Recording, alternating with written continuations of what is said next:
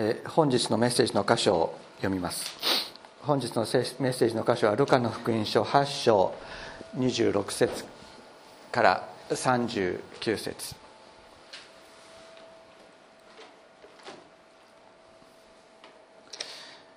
ルカの福音書第8章26節から39節。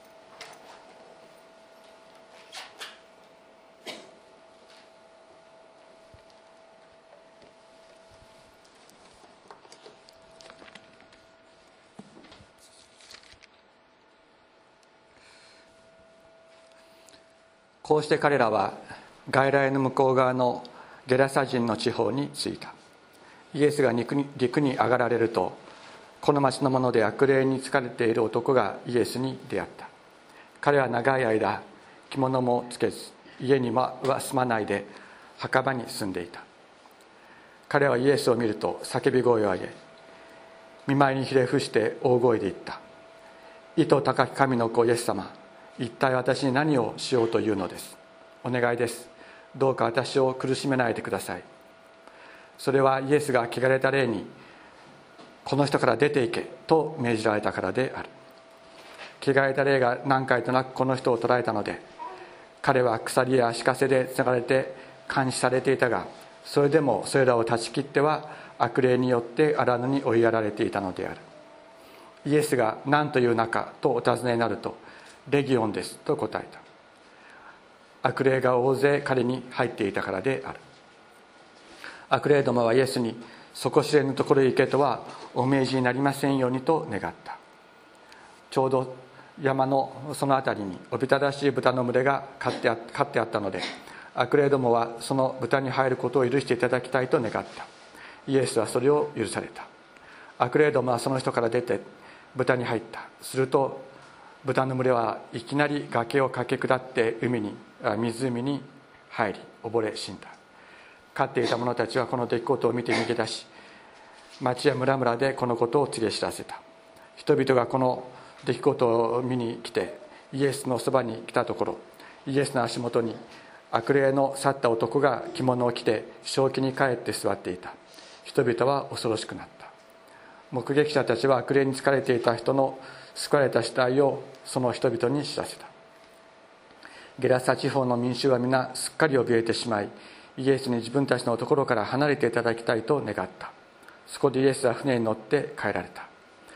その時悪霊を追い出された人がお供をしたいとしきりに願ったがイエスはこう言って彼を返された。家に帰って神があなたにどんなに大き大きなことをしてくださったかを話して聞かせなさい。そこで彼は出て行ってイエスが自分にどんなに大きなことをしてくださったかを町中に言い広めた。皆さん人間の価値というのはどの程度あるのでしょうか？保険会社はですねいつも人間の価値をお金で測ろうとしています。そしてアメリカの保険会社が行った実験にこういうことがあったそうです。目の前に自分の自分の身も知らない人が倒れて死にそうになっていた時あなたはその人のためにいくら出しますか？それがあなたにとってのその人の価値ですというようなことを言って実験をしたことがあったそうです。人一人の命は地球よりも重たいと口では言いますけれども実際に私たちがお互いの命の尊さお互いの存在の尊さというものをどの程度のものとして生きているかということとスローガンとして言ってることの間には随分大きな違いがあると思います。私たちは今日イエス様ご自身が私たちのことをどう思っていらっしゃるのか。私たちだけでなく私たちが無視してらし無視しているかもしれない人々。そういう人たちのことをイエス様はどういうふうに思ってらっしゃるのか。そのためにイエス様はやってこられた。やってこられて何をしてくださったのか。そのことをもう一度私たちは知りたい。そのイエス様の心に触れたいと思います。今日今聖書を読んだのは、えー、こういう箇所です。イエス様は外来地方カペナームというところを中心にそこを拠点として伝道活動を行っておられました。そこにはペテロがペテロの家があり多くの人々がこのカペナームというところにイエス様の言葉を聞きたいイエス様に癒していただきたいということでたくさん集まっていた。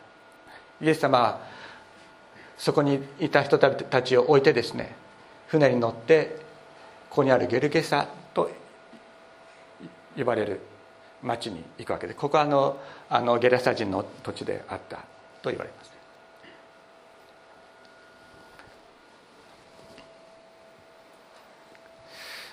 今言いましたようにイエス様を求める大勢の人々がカペナームにいたんですけどもイエス様嵐の外来役をね通ってそしてこの、えー、ゲラサ人の土地ゲルゲサに行かれました。何のために行ったんでしょうか？何のために行ったのか？イエス様は何でわざわざ嵐の外来役を越えたのか？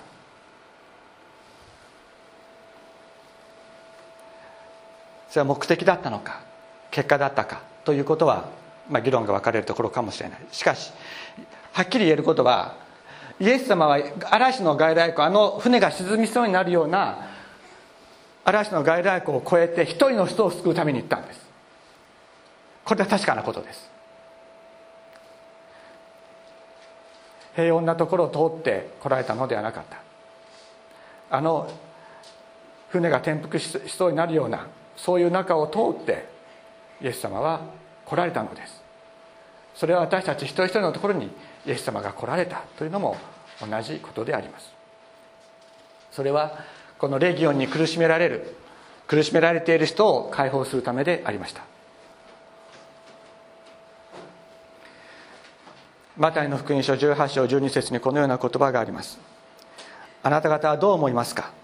もし誰かが100匹の羊を持っていてそのうちの1匹が迷い出たとしたらその人は99匹を山に残して迷った1匹を ,1 匹を探しに出かけないでしょうか？そしてもしいたとなれば誠にあなた方に告げます。その人は迷わなかった99匹の羊以上にこの1匹を喜ぶのです。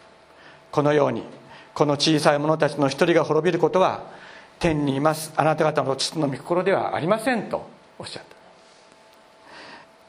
た。もうすでにカペナームにはイエス様の言葉を聞いた人たちが大勢いました。その人たちを残して一人のレギオンに苦しめられている人を救うためにイエス様はいらっしゃったのであります。一人の苦しむ人を救うためにイエス様は来られた。この観点からですね。このことこの観点から私たちはぶれることなくこの観点からこのレギオンに苦しめられた苦しめられていた人の救いということを見るときに私たちはここに書いてあることいろいろわからない最初はわからないことが全て分かっていくようになります。このように書いてある。イエスが陸に上がられるとこの町のもので悪霊に疲れている男がイエスに出会った。彼は長い間着物もつけず家には住まわないで墓場に住んでいたとあります。墓場というのは死による汚れがあるところ。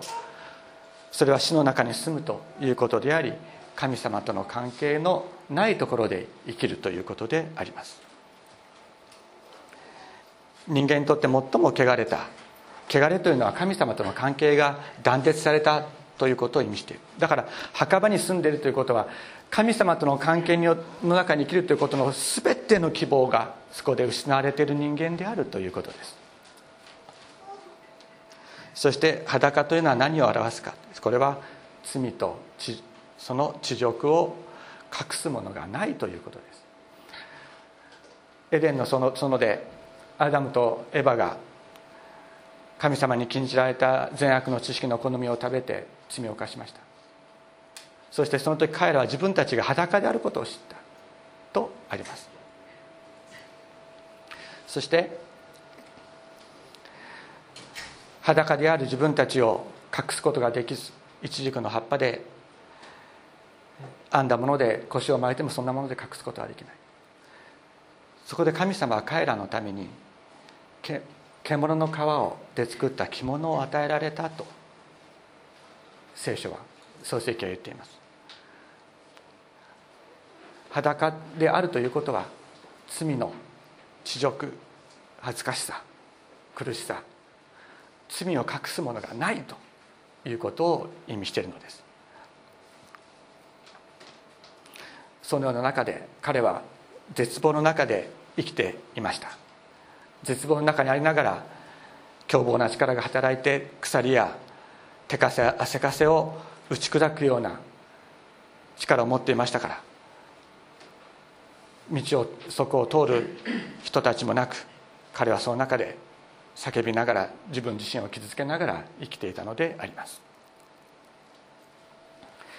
彼はイエスを見ると叫び声を上げ見舞いにひれ伏して大声で言った。意図高く神の子イエス様一体私に何をしようというのです。お願いです。どうか私を苦しめないでください。と言いました。ここ非常に不思議なところです。なぜこういうふうに言ったかな。というふうに思うところであります。なぜか。このね一体私に何をしようというのですというのはもともとはですね私とあなたに何かあるのですか？そういう意味なんですね。私とあなたに何かあるんですか？それは関係ないではないですか。あなたは糸高き神の子。私は汚れたものです。何の関係もないじゃないですか。言った。そこで不思議なのは皆さんだったらどうしますか？どう思いますか？人生の苦しみの中にある自分は汚れてしまっていると感じた時にイエス様がそばにやってこられた。助けてください。このルカの福音書の中にもマタイの福音書の中にもまたマルコの中にもヨハネの中にもイエス様に向かって助けてくださいと叫んだ人たちはたくさんいたのです。そしてその叫び声にイエス様は答えられました。しかしここで彼はなぜ助けてくださいと言わなかったのかまた言えなかったのか。皆さんだったらどうでしょうか。イエス様がここに来られた。苦しみの中にある。イエス様どうか私を助けてくださいと。皆さん言うんじゃないかと思います。しかしどうしてこの人は助けてくださいと言わなかったのかまた言えなかったのか。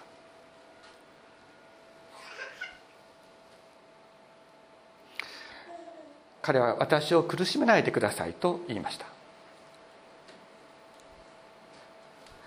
じゃあなぜかというとですねその後に書いてありますけれどもそれはイエスが汚れた霊にこの人から出ていけと命じられたからであるとその理由が書いてある。ということはどういうことかというと悪霊が出ていくこと自体がこの人の苦しみであったということなんです。変だと思いますよね。悪霊が出ていったら楽になるはずだと思うのにこの人にとってはそうじゃなかった。なぜかって言ったら彼は罪と死と罪を恋したう人間のそういう人格にもう変わってしまっていたからです。悪霊によって。それは彼の実存と悪霊がもう本当にこう分かつことができないほど結びついて一体化してしまっていた。だから悪霊をに悪霊を滅ぼすということは自分自身も滅ぼされることだというほどの結びつきを彼は悪霊との間に経験していたということであります。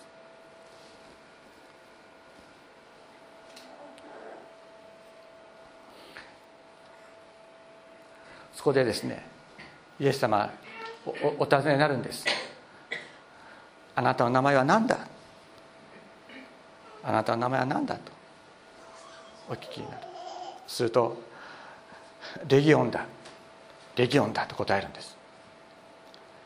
悪霊が大勢彼に入っていたからである。でこのレギオンというのは何かというとですねあのあちょっと後の方でえっ、ー、とレギオンというのはローマの大軍のことです。これ6000人大隊です。一番大きな隊。員6000人の大隊です。でどういうことかというとおびただしい悪霊が彼の中にいたということを意味して激しい内部分裂が自分の中で独占もの悪霊がですねその人の中にいてお互いに自己主張している。そういう中にいた。激しい内部分裂が彼の中にあったのです。イエス様は彼に名を聞かれました。何という中それは本質を呼び起こすからためです。イエス様はその人の名前をご存知だったと思います。しかし何という中とわざわざお聞きになる。それは救いを与えるためです。イザヤ書にこのような言葉がある。45章4節。私のしもべヤコブ私が選んだイスラエルのために私はあなたをあなたの名で呼ぶ。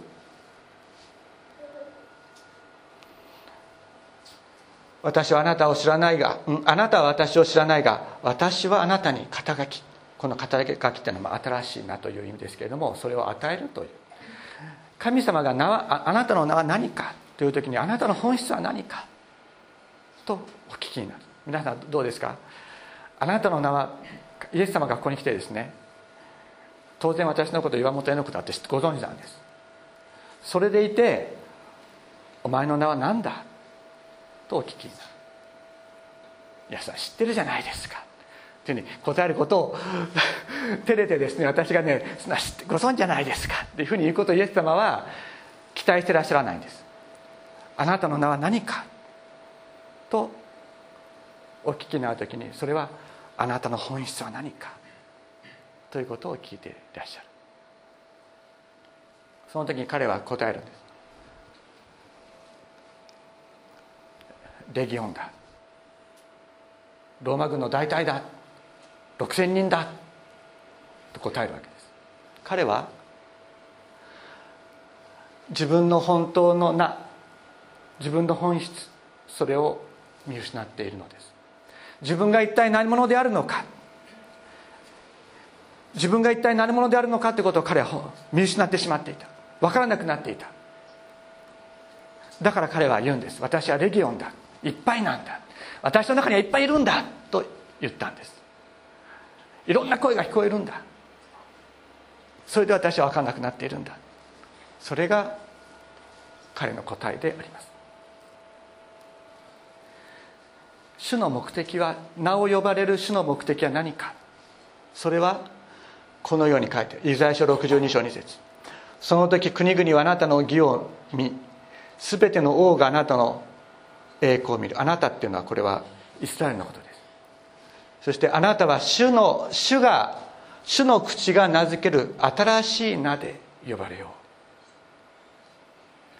う。主イエス様があなたの名は何か。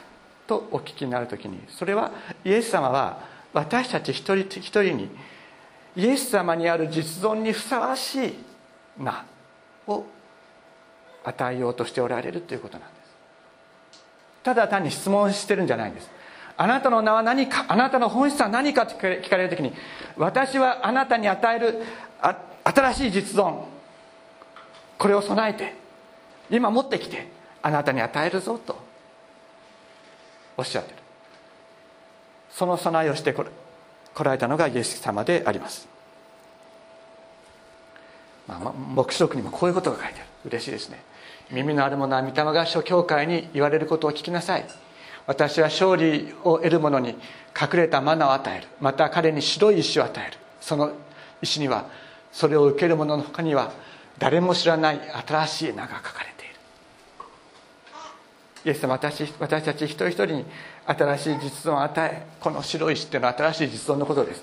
新しい実存がを与えそこに新しい名が書かれている。新しいものとされる。まあ、このように約束してくださっています。レギオンが追い出された後に新しい統一された実存がこの人に与えられるということをイエス様はこの時にすでに宣言しておられるのであります。するとですね悪霊どもはイエスに底知れぬところに行けとはお命じになりませんようにと願った。ちょうど山のその辺りにおびただしい豚の群れが飼ってあったので悪霊どもはその豚に入ることを許してくださいと願った。イエスはそれを許された。ここもまた不思議なところであるのです、まあ、よく議論されます。なぜイエスはそれを許されたのか。なぜそれイエス様はそれを許されたのか。一気に悪霊を滅ぼしてしまったらよかったのに。とそういう疑問が湧いてくる。しかしですね悪霊をすぐに滅ぼすとですね悪霊に疲れている人も一緒に滅びてしまうんです。なぜか。さっき言いましたように悪霊とその人の本質が本当に深く深くも結びついてしまっている。だから悪霊を滅びようというふうにイエス様がそこでおっしゃるのならばお命じになるのならば悪霊と共にその人も一緒に滅びてしまうからです。だからイエス様はそこで悪霊に「いでよ」とおっしゃるんです出ていけとおっしゃるんです。イエス様は悪霊に出ていけとおっしゃるのはそういう理由です。悪霊を滅ぼすまでに、まあ、猶予期間が与えられている。悪霊の悪霊に。でもそれは悪霊のために猶予期間が与えられているのではなくて悪霊に苦しめられて苦しめられている人々に対する猶予期間であるのです。本当に神様に出会って神様に従って生きていくのかあるいは悪霊に従って生きていくのかそれを決定するまでの猶予期間が人間には与えられている。その間神様は悪霊も滅ぼさないんです。そうじゃないとその猶予期間の間に人間も滅んでしまうから。だからイエス様はその福音書の中で悪霊を追い出されるでしょ。出ていけって言って追い出されるんです。悪霊を滅びよとはおっしゃらない。それは悪霊に苦しめられている人たちを救うためです。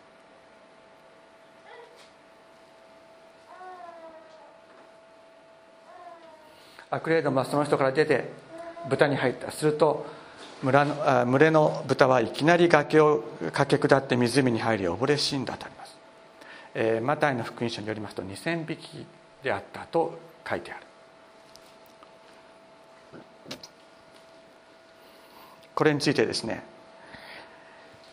どうして豚を殺さなきゃいけなかったんだというふうなことでね、まあ、疑問があるそれについてもいろいろな議論があります。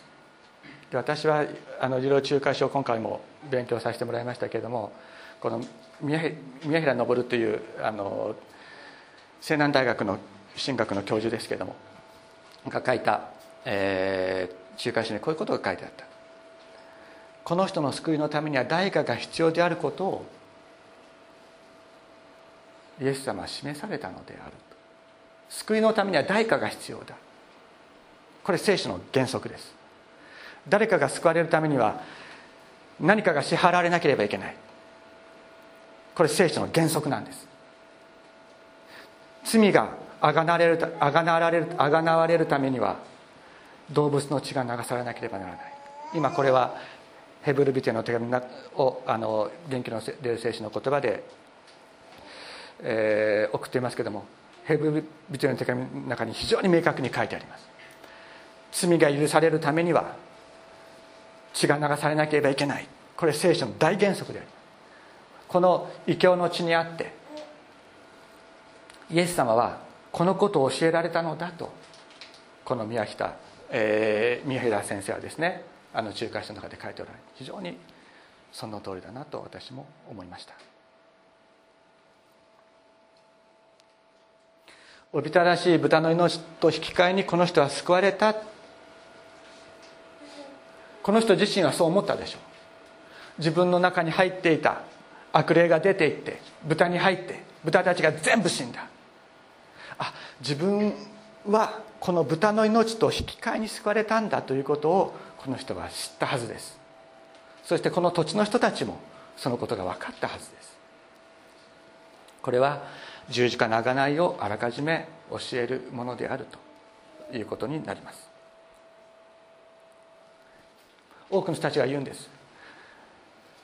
この人は救われたかもしれないけどあの豚たちの命はどうだったの？その豚の所有者たちは損害を受けたじゃないですか。イエス様は人の命を救うからって言ってそんなことやっていいんですか？とまあ言うわけです。そこにこのさっきも言ったようにですね人の命の価値を相対的に決定しようとする思いがあるんです。人の命はこの豚が仮に2,000匹だったとしてこの人の救いは豚2,000匹よりも軽かったのかどうだったんでしょう。この人は救われてよかったかもしれないけどあの豚はどうなったんですか所有者はどうなったんですかという中に人の命人の存在の価値というものを神様がどういうふうに見ておられるかという視点が欠落しているのです。神様ははっきりおっしゃってるんです。人間は人間の存在というのは他の何者よりも絶対絶対価値があるものなんだ。とおっしゃってる。そのことを私たちは本当に知りたい。知ることが必要だと思います。裏を返せば豚はそのままでこの人は悪霊に使えててもよかったんじゃないですかっていうのと同じことになってしまう。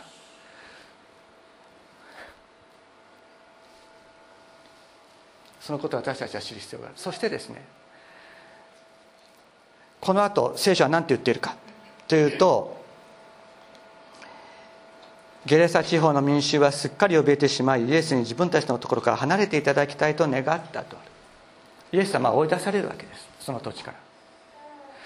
この人が救われた。そしてこのこの人はですねこのゲラサ地方には存在しない方がいいっていうふうにみんな思ってたんです。あんなやつがいるから道も通れなくなる。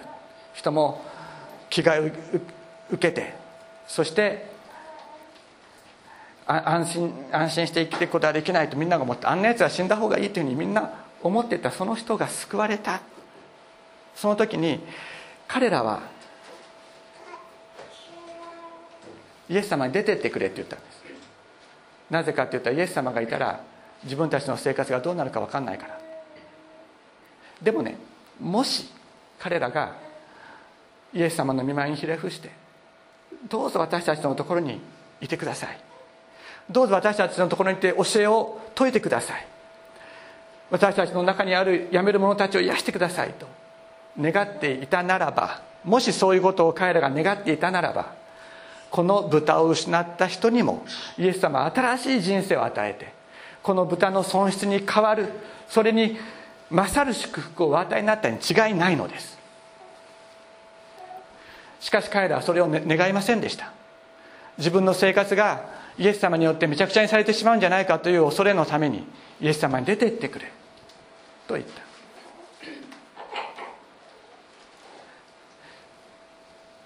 だから彼らの損失は回復しなかった。だけどもし彼らがイエス様をそこで受け入れイエス様を神の子として崇めて生き始めていたのだったら全く状況は変わっていたはずであるのです。私たちはそのことを本当に知りたいですね。どうぞ私たちのところにいてください。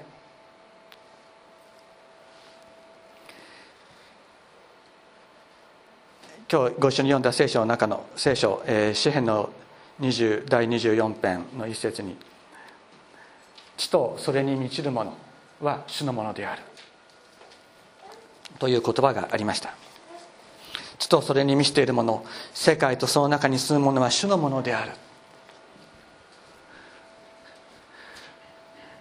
みんなねこれは私のものこれは私あなたのものこれはあの人のものと思ってるかもしれないけども全部主のものなんです。そしてだからこの豚も主のものなんです。豚も主のものなんです。そしてそれだけでなく破壊書という預言者の預言書の中にこういう言葉がある。銀は私のもの金も私のものという言葉がある。それはどういうことかというと礼拝をそれぞれが本当に主の礼拝の民として礼拝を第一に生きていく。その時に銀は私のもの金は私のものと言われる神様の祝福が一人一人に与えられる。と言っているのです。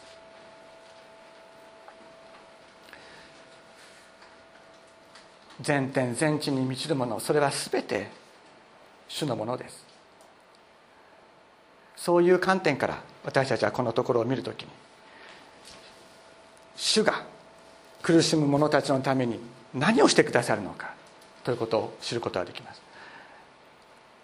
主はイエス様は一人の人を救う一人の人を救うために何でもするんです。どんなことでもするんです。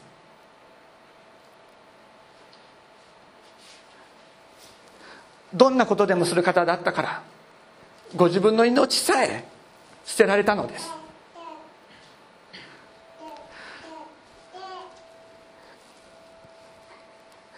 この人を救う人この人をこのゲラサの怪人と呼ばれるこの人を救うお方であったから。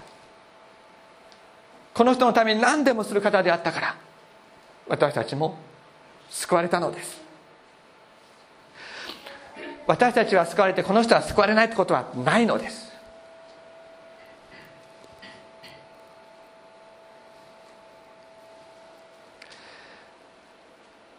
マタイの福音書16章26節にこういう言葉があります。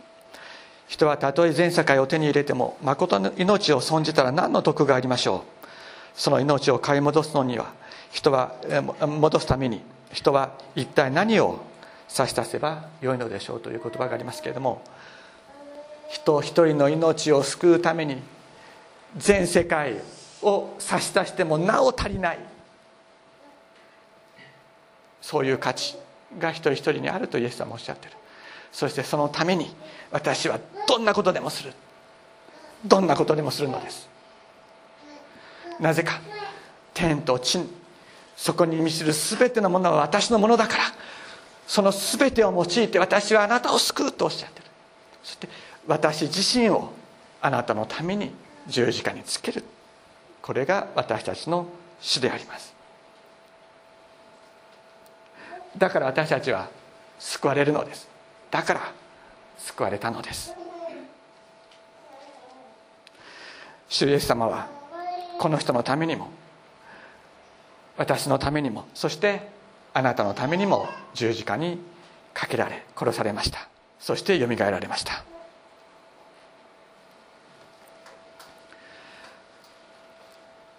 38節。その時悪霊を追い出された人がお供をしたいとしきりに願ったがイエスはこう言って彼を返された。家に帰って神があなたにどんなに大きなことをしてくださったかを話して聞かせなさい。そこで彼は出て行ってイエスが自分にどんなに大きなことをしてくださったかを町中に言い広めた。これはイエス様はね彼を拒絶なさったのではなく派遣なさったのです。この言い広めたという言葉は福音を述べ伝えるというイエス様や弟子たちが、えー、言い広めると福音を言い広めるという時に使われている言葉と同じ言葉であります。もしねイエス様がこの地方にもうしばらくとどまることができていたのであればこの人はイエス様と共にその伝道旅行についていくことができたはずです。しかしイエス様はこの土地を追放されるわけです。この土地に語る者がいなくなるのです。だからイエス様はこの地のこの地における宣教師伝道者としてこの人を派遣なさった。その人が今までどんなに悪霊に疲れてそして人々から嫌われ価値のないものとして癒しめられていたいてもこの人にはその働きをする価値と資格がある。イエス様が彼を癒されたからであります。ルカの福音書19章10節。人の子は失われた人を探して救うために来たのです。どうぞ皆さん今日はこの言葉覚えて帰っていただきたいと思います。人の子は失われた人を探して救うために来たのです。皆さん一緒に読みましょう。人の子は失われた人を探して救うために来たのです。もう一度。人の子は失われた人を探して救うために来たのです。アーメン。お祈りをしましょう。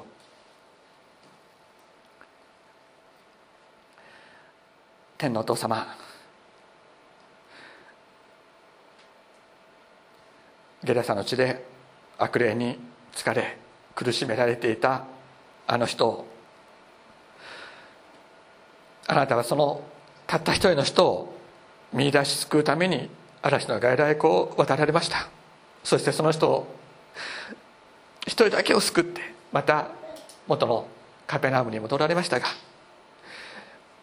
あなたがそのような方であったからこそ私たちも救われました。あなたの豊かな恵み愛感謝いたします。そしてあなたは人一人の人を救うためにどんなことでもなさる方であるということを今日私たちはまた知ることができたことを感謝いたします。この全天全地に満ちる全てのものを使いまたあなたご自身の命を捨てて私たちを救ってくださった。あなたがそういう方であったあったということを今もそういう方でいらっしゃるということを私たち本当に今日また新たに知り勇気を持って希望を持ってあなたに向かって信仰を告白し生きていくことができるように助けてください。そして私たち自身も私たちの周りにいる一人一人がどれほど価値のあるか存在であるかということを本当に教えられあなたの御心をこの世に表していく働きをなすことができるようにお導きください。力づけてください。感謝して尊いイエス様のお名前によってお祈りいたします。アメン。